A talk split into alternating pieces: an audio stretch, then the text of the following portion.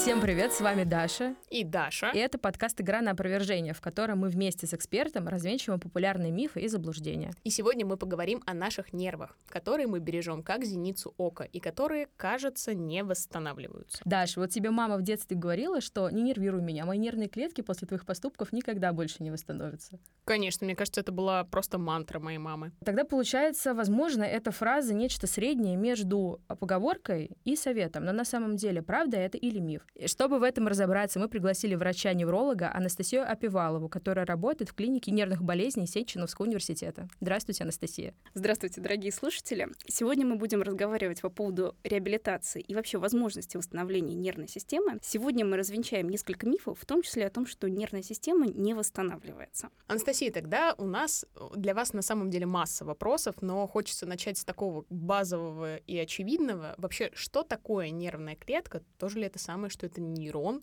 И э, за что она в целом отвечает в нашем теле. Строение нервной системы, оно достаточно разнообразно. Если смотреть на взрослого человека, во взрослом э, человеке где-то 80-100 миллиардов нейронов. Развитие и адаптация нервных клеток происходит э, в течение фактически всей жизни человека. В среднем развитие клеток головного мозга и образование необходимого количества синаптических связей происходит до 14 лет. Строение нервных клеток сильно отличается в зависимости периферическая, это или центральная нервная система, и клетки клетки дифференцируются в зависимости от той функции, которую они будут выполнять. Строение общее нейрона выглядит, что это клетка, у которой есть длинный-длинный аксон, который, по сути, как проводник используется, и большое количество маленьких лапок — это дендриты.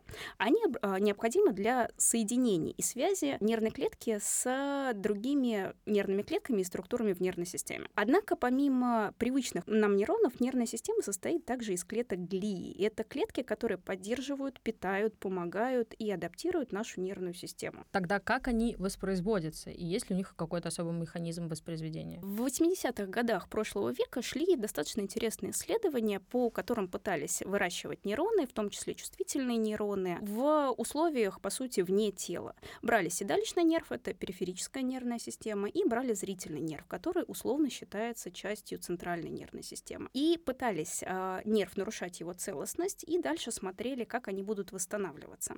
Тогда, в принципе, миф о том, что невозможно восстановить нервную систему, центральную нервную систему, он и появился. Было восстановление хорошее седалищного нерва при соблюдении определенных факторов. Однако э, нерв зрительный, который как часть центральной нервной системы, при всем при этом фактически не восстанавливался.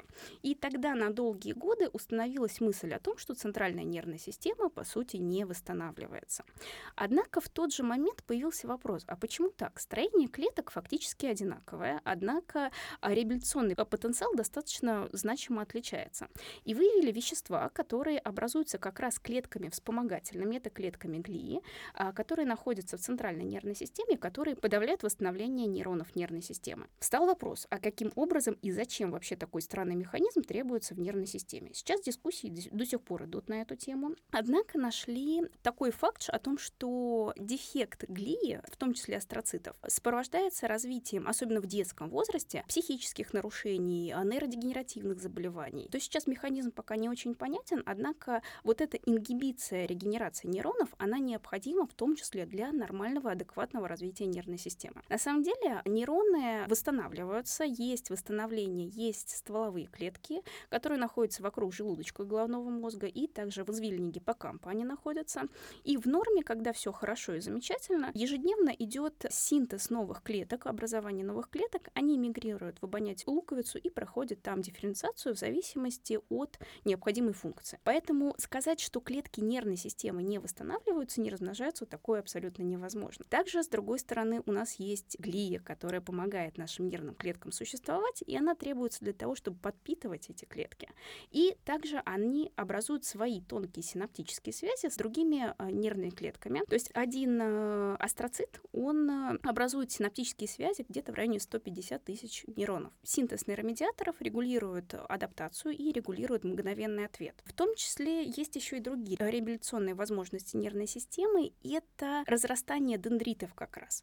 То есть если мы возьмем периферический нерв, и условно травма произошла. Прерывание целостности нерва. Нерв окружен толстыми, жирненькими миелиновыми оболочками, по которому, по сути, проходит сигнал.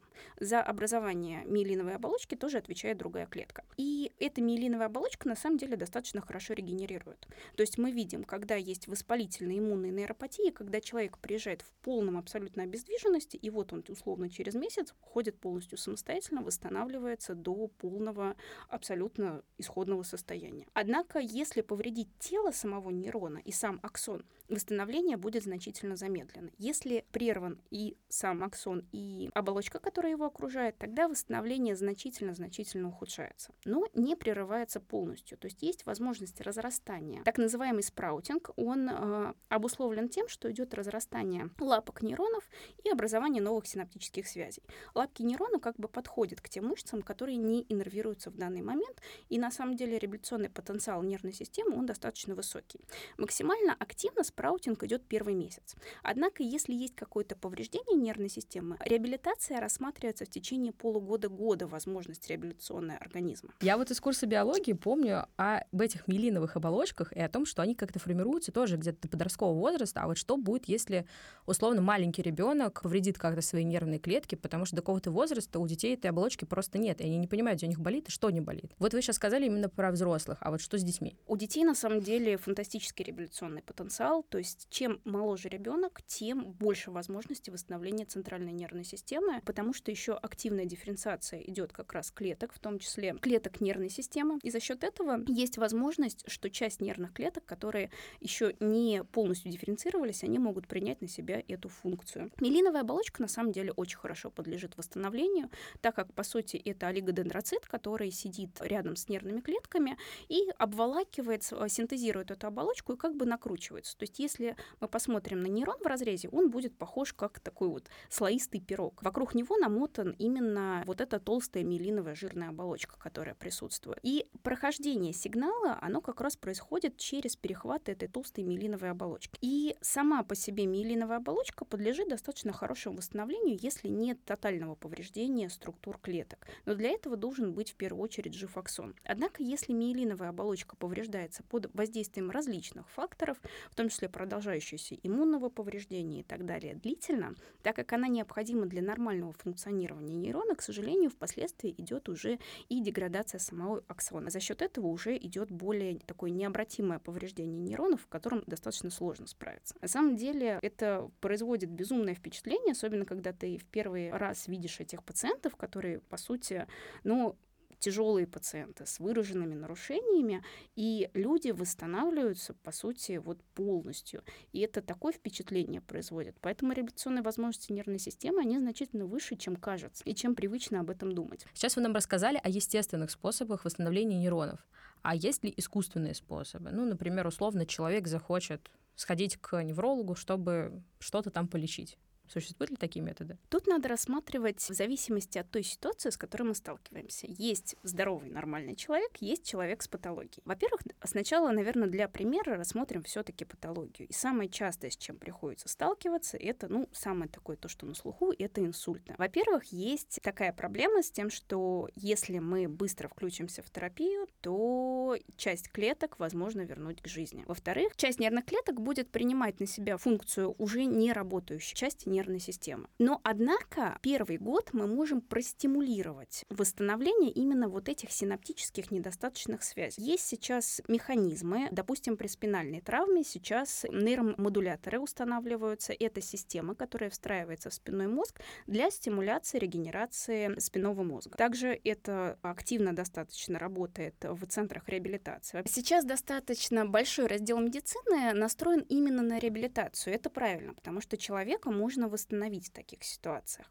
И при повторяющихся движениях есть такая теория, теория Хоба. При длительной стимуляции какой-либо клетки она начинает более активно работать клетка, которую стимулирует, и которая стимулирует. Поэтому, если мы заставляем пациента с каким-то неврологическим дефицитом, но это опять-таки при наличии дефицита, если мы заставляем пациента с неврологическим дефицитом повторять одно и то же действие, которое он не может, это может быть с помощью специальных, сейчас роботизированные есть э, ортезы, есть роботизированные протезы, которые заставляют человека повторять одно и то же действие. Если мы простимулируем человека в выполнении этого действия, то уже подключится большое количество нервных связей для восстановления двигательной активности. То же самое касается когнитивного дефицита. Нейродегенеративные заболевания, умеренные когнитивные нарушения и так далее. А нейродегенеративные заболевания — это прогрессирующие заболевания нервной системы, которые включают в себя огромное количество заболеваний, когда происходит, по сути, разрушение, дегенерация тел нейронов по различным факторам. Зачастую это такие полифункциональные заболевания с огромным количеством сшедшихся в одном месте, по сути, факторов. Это и болезнь Альцгеймера, и болезнь Паркинсона и так далее. Но этих пациентов можно максимально простимулировать к значительному э, замедлению вот этого неврологического дефицита, который есть. Это как медикаментозно специальными лекарственными препаратами осуществляется, так и нейрокогнитивными тренингами, которые считаются сейчас максимально на самом деле эффективным методом реабилитации от подобных пациентов. Если мы говорим про здорового пациента, возвращаясь к теории Хоба, мы действительно не полностью используем нашу нервную систему. Существует теория о том, что максимальное количество связей и наш потенциал на запоминание, на когнитивные какие-то способности формируются до 14-16 лет. Однако при постоянной стимуляции эта возможность у нас расширяется. Клетки становятся более активными, формируют большее количество нейронных связей и, соответственно, помогают нам намного активнее включаться в ту деятельность, в которую мы включаемся. Естественно, если эта деятельность направлена на какую-то более узкоспециализированную, мы расширяемся в этой узкоспециализированной деятельности. Поэтому, да, есть возможность здоровому человеку увеличить резерв свой нервный э, для когнитивных функций. Я вот как раз в продолжение тогда хотела уточнить. Есть же довольно популярное мнение, что интеллектуальные игры, собирать пазлы, отгадывать сканворды, это тоже может способствовать э, нейропластичности, продлевать условный возраст мозга и его способность работать на том же уровне. Вот правда ли это так работает? Да, это по сути тот же нейрокогнитивный тренинг. То есть это постоянная, постоянная стимуляция нервной системы каким-то новым, обязательно новым нагрузкам. То есть нервная система должна адаптироваться постоянно под э, новые какие-то события, искать какие-то новые форм-факторы для осуществления своей деятельности. Это очень хорошо видно по людям пенсионного возраста, когда человек вне зависимости от своего возраста неожиданно покидает место работы. И в течение буквально года все пациенты отмечают о том, что значительно хуже стали когнитивные когнитивные функции, значительно ограничился и увеличился дефицит когнитивный. И это связано с тем, что когда человек ходит даже на какую-то, ну пусть условно назовем это не интеллектуальную работу, связанную с каким-то механической деятельностью. При этом все равно существует социальный фактор, все равно существует какой-то режим дня и так далее, который значительно влияет на, а, по сути, функцию головного мозга. То есть заставляет нас, по сути, ежедневно вставать и включаться в бурную деятельность, в том числе даже для выполнения механических задач требуется внимание и активная деятельность нервной системы. Ну, то есть получается, что своей маме я смело могла дарить новый пазл и, и вообще вообще не верить в эту историю, что ее нервные клетки не восстанавливаются, наоборот, даже помочь их э, новые наплодить. И даже стрессовыми ситуациями мы, по сути, иногда тоже стимулируем нейрогенез, поэтому да. Так я роскошная дочь, получается. Прекрасно. А если я захочу стать умнее? Я могу стать умнее, если я начну стимулировать свои нервные клетки. Ну, до, возможно, какого-то Нобелевского лауреата, возможно, не получится, но да, то есть постоянная стимуляция, языковая а, стимуляция, то есть изучение новых языков, изучение новой информации постоянно, обязательно социальная адаптация. Увеличение социальной функции ведет к тому, что идет увеличение количества нервных связей и обязательно а, увеличение резерва нашего головного мозга. А какой из самых негативных факторов разрушает наш мозг больше всего? Вот условно, что хуже, например, пить алкоголь три раза в неделю или страдать недосыпом три раза в неделю? Вот тут на самом деле вопрос сложный, потому что вообще для чего требуется сон? Во время сна объем если смотреть на объем головного мозга, то можно сказать, что он формально, объем именно нервной ткани ужимается фактически до 60%. Были исследования, но это очень условно, потому что в этот момент активно идет а, деятельность именно глии, вот этих клеток, которые способствуют восстановлению нервной системы. И в том числе механизм сна, он работает таким образом, что в момент сна, в момент погружения, отсутствия активной деятельности нервной ткани, идет разрушение лишних синаптических связей, то есть помечаются ненужные синапсы белками специальными, и глия, по сути, уничтожает лишние синаптические связи, которые сформировались за день, потому что в течение дня у нас достаточно большое количество впечатлений, сенсорных, э, эмоциональных и так далее происходит.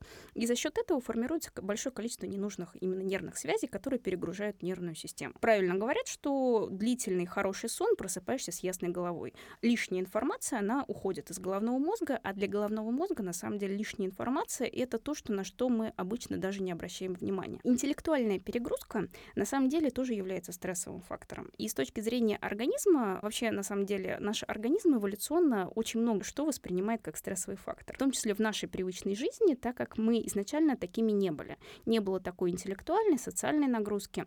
И вот эти многие моменты воспринимаются нашей нервной системой, в том числе как стресс. И поэтому ночь, вот это сон, требуется для восстановления нервной системы. С другой стороны, алкоголь — это токсический фактор, который напрямую действует негативно тоже на нервную систему. Но и потребление алкоголя, оно может быть разумным. Есть такая известная Джей-кривая, когда смотрели по количеству употребляемого алкоголя, продолжительной жизни и сердечно-сосудистых событий. И выявили о том, что абсолютный полный отказ от алкоголя связан с большим количеством сердечно-сосудистых событий и с худшим когнитивным развитием для э, пациентов, если они потребляют алкоголь в небольших количествах, там условно 2-3 раза в неделю. Есть уже дозы токсические алкоголя, когда это нужно пересчитывать на этиловый спирт, который есть в алкоголе, но определенное количество дринков уже становится токсичным для нашего головного мозга, и вот эта уже доза, она негативно сказывается. Но вот если алкоголь и недосып — это довольно очевидные э, такие как бы негативные факторы влияния,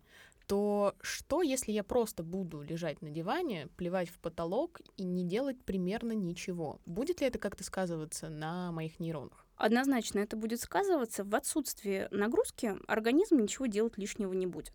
То есть организм эволюционно работает, если можно ничего не делать, он будет ничего не делать. И как раз вот эта более прострация, которая присутствует, она более токсически сказывается зачастую, чем при небольшом количестве вредных факторов. Она значительно ухудшает э, в дальнейшем прогноз по когнитивным функциям. То есть, если я правильно понимаю, то бутылочка чего-нибудь приятного вместе с другом намного лучше сказывается на состоянии нервных клеток, нежели просто прокрастинация и ничего не делания. Однозначно, и причем это еще не просто хорошо скажется на когнитивных функциях, но это хорошо скажется на эмоциональном состоянии, а стресс — это один из ведущих и самый, на самом деле, один из самых главных факторов, который негативно влияет на нервную систему. Были большие централизованные исследования у пациентов а, с, когнитив... с нарушением когнитивных функций умеренных, когда брали совершенно, ну, относительно здоровых добровольцев и проводили тестирование по шкалам тревоги и депрессии при выявлении умеренных когнитивных когнитивных нарушений, когда есть небольшие а, нарушения различных функций головного мозга, корректировали эмоциональное состояние и полностью редуцировались вот эти когнитивные нарушения.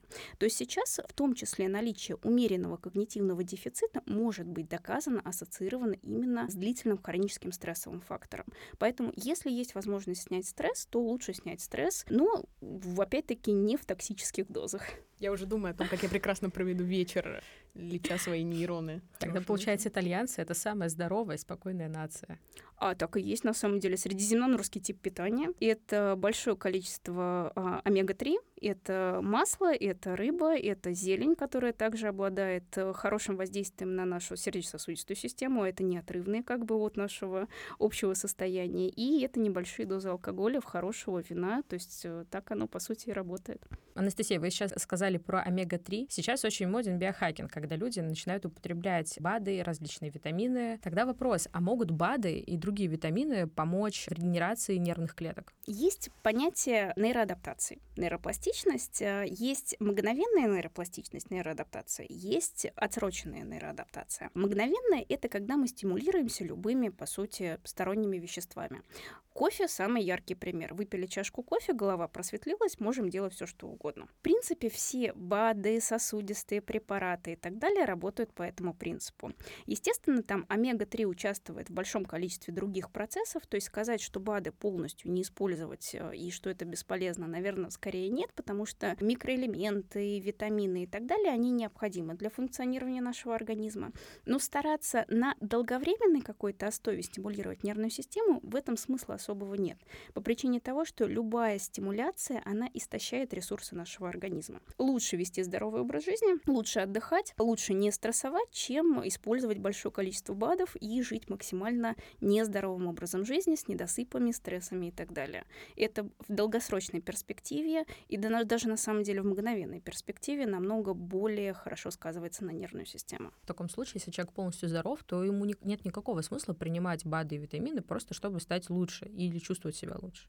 Абсолютно. Высыпание, отсутствие стресса и здоровый образ жизни, свежий воздух, э, именно когнитивный тренинг, то есть э, социальные новые связи, они значительно лучше, доказано, оказывают эффект на оздоровление нервной системы, на развитие новых нейронных связей, чем просто использование каких-то витаминов, БАДов и так далее. Мы поговорили о вредных привычках и также поговорили о полезных привычках. А стоит ли тогда вообще людям, которые курят, бросать курение и спиртные напитки, если, ну, мозг так прекрасно восстанавливается, и можно потом пойти побегать, попрыгать, сходить в зал и чувствовать себя хорошо. Что касается курения, с курением вопрос интересный. С одной стороны, курение оказывает достоверное негативное влияние на сердечно-сосудистую, ну и на самом деле многие другие системы организма.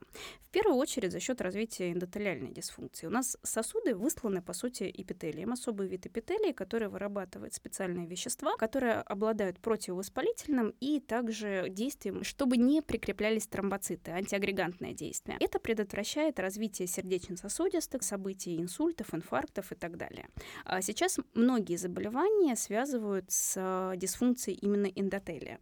Однако, опять-таки, возвращаясь к 80-м годам, в Японии, по-моему, проводились исследования, брали выборку, причем достаточно большую выборку пациентов, те, кто курили, те, кто курили и продолжали курить, те, кто курили и бросили, и те, кто никогда не курил. И в течение жизни отсматривали их выживаемость при сердечно-сосудистых событиях, при онкологии и так далее. Причем это многолетние были исследования, и выборки достаточно большие были. Естественно, на первом месте по длительности жизни, исключая там, естественно, несчастные случаи, это были люди, которые не курили и вели здоровый образ жизни. Но это логично. Но дальше, причем с большим отрывом, это были люди, которые курили и продолжали курить. Потому что, опять-таки, возвращаясь к стрессу, стресс — это слишком социально значимый и физически значимый для нас фактор, который значительно прогнозы ухудшает по различным заболеваниям, в том числе по дегенерации, э, различным э, запуску нейродегенеративных процессов, и также по сердечно-сосудистым событиям, которые, к сожалению, зачастую впоследствии связаны с выраженным дефицитом уже физическим, ну или летальными исходами. Поэтому все должно быть в рамках разумного. Призывать категорически бросать курить человека, который уже 20 лет курит, естественно, это не рекомендуется, потому что это для него будет стресс, но снижение количества потребления табака в таком случае будет разумным, естественным возможностью там, избежать каких-то негативных влияний. Круто, спасибо большое. Это интересно и очень неожиданно, потому что кажется, что, ну вот, если бросил, там, твой организм через год чист, как слеза младенца. А тут получается, что да, но нет. Все не так однозначно. Но я на самом деле хотела все-таки озвучить вопрос, который гложет меня уже долгое-долгое время. Есть же потрясающая теория о том, что наш мозг работает только на 10%. Заезженная где-то безумно в пабликах ВКонтакте и тому подобном. Ну, кажется, что это довольно странно. А куда, чем занимаются остальные 90? Вот расскажите, пожалуйста, как, как это на самом деле происходит? Ну, наверное, тут вернемся по примеру других органов. Многие органы и системы нашего организма работают по тому же принципу, что у нас есть большое количество условно запасных каких-то механизмов. Допустим, функцию почечную мы чувствуем и видим по анализам дисфункцию почек, если погибло уже 50% нефронов. То есть требуется гибель, по сути, 50% органа для того, чтобы организм почувствовал и начали какие-то изменения уже метаболические происходить в организме. Нервная система, надо понимать, что это не только наша память, наша концентрация внимания. Это, по сути, ну, нервная система — это все мы. То есть это движение, это чувствительность, это глаза, уши и так далее. Все, что мы воспринимаем, вот ту сенсорную нагрузку, которая есть. В нашей голове постоянно происходят какие-то процессы обработки информации, а, процессы запоминания, уничтожения лишней информации и так далее. Опять-таки нервная система в том числе не только из нейронов состоит, но и из клеток глии. Действительно, при, допустим, пересечении нерва или при э, страдании при различных э, заболеваниях части нервных клеток мы длительный период времени не заметим дефицита по причине того, что у нас есть компенсаторные возможности какие-то. Что касается когнитивной функции, сказать, что на 90% мы можем стать умнее, такое, к сожалению, невозможно сказать. То есть есть какой-то резерв, который у нас есть, он заложен зачастую индивидуально у каждого человека. Резерв, который формируется в первые годы жизни за счет той нагрузки, которая у ребенка первые годы жизни, вот развитие, которое присутствует, также генетическая предрасположенность и так далее. В любом случае мы можем несколько увеличить наши возможности в зависимости от того, что есть на самом деле на настоящий момент. То есть у каждого человека есть потенциал на развитие какое-то большее, но при этом все Эйнштейнами, к сожалению, стать не смогут в этом плане, поэтому нервная система действительно работает не на 100% своих возможностей, и это хорошо, что она работает не на 100% своих возможностей, по причине того, что когда как раз происходит мобилизация всех структур нервной системы, происходит уже негативное влияние. Поэтому как раз, э, да, действительно, потенциально у нас есть возможность для какого-то развития, но она не значительна в данном случае. Что, в принципе, мы можем делать, чтобы поддерживать состояние наших нейронов в хорошем, прекрасном, добром здравии, чтобы они также прекрасно себя чувствовали, и, в принципе, наши слушатели могли бы воспользоваться этими советами. Есть интересная система, она сейчас пока еще не введена в постулаты доказательной медицины, потому что, ну, сложно на самом деле большую выборку подобных пациентов сделать. Была разработана европейскими э, неврологами система Фингер. Это брали пациентов с когнитивными нарушениями и корректировали 40 факторов. То есть взять пациента и заставить скорректировать 40 факторов, в том числе диетических, факторов, в том числе по коррекции витаминов, микроэлементов и многих других внешних факторов, в том числе нейрокогнитивные тренинги,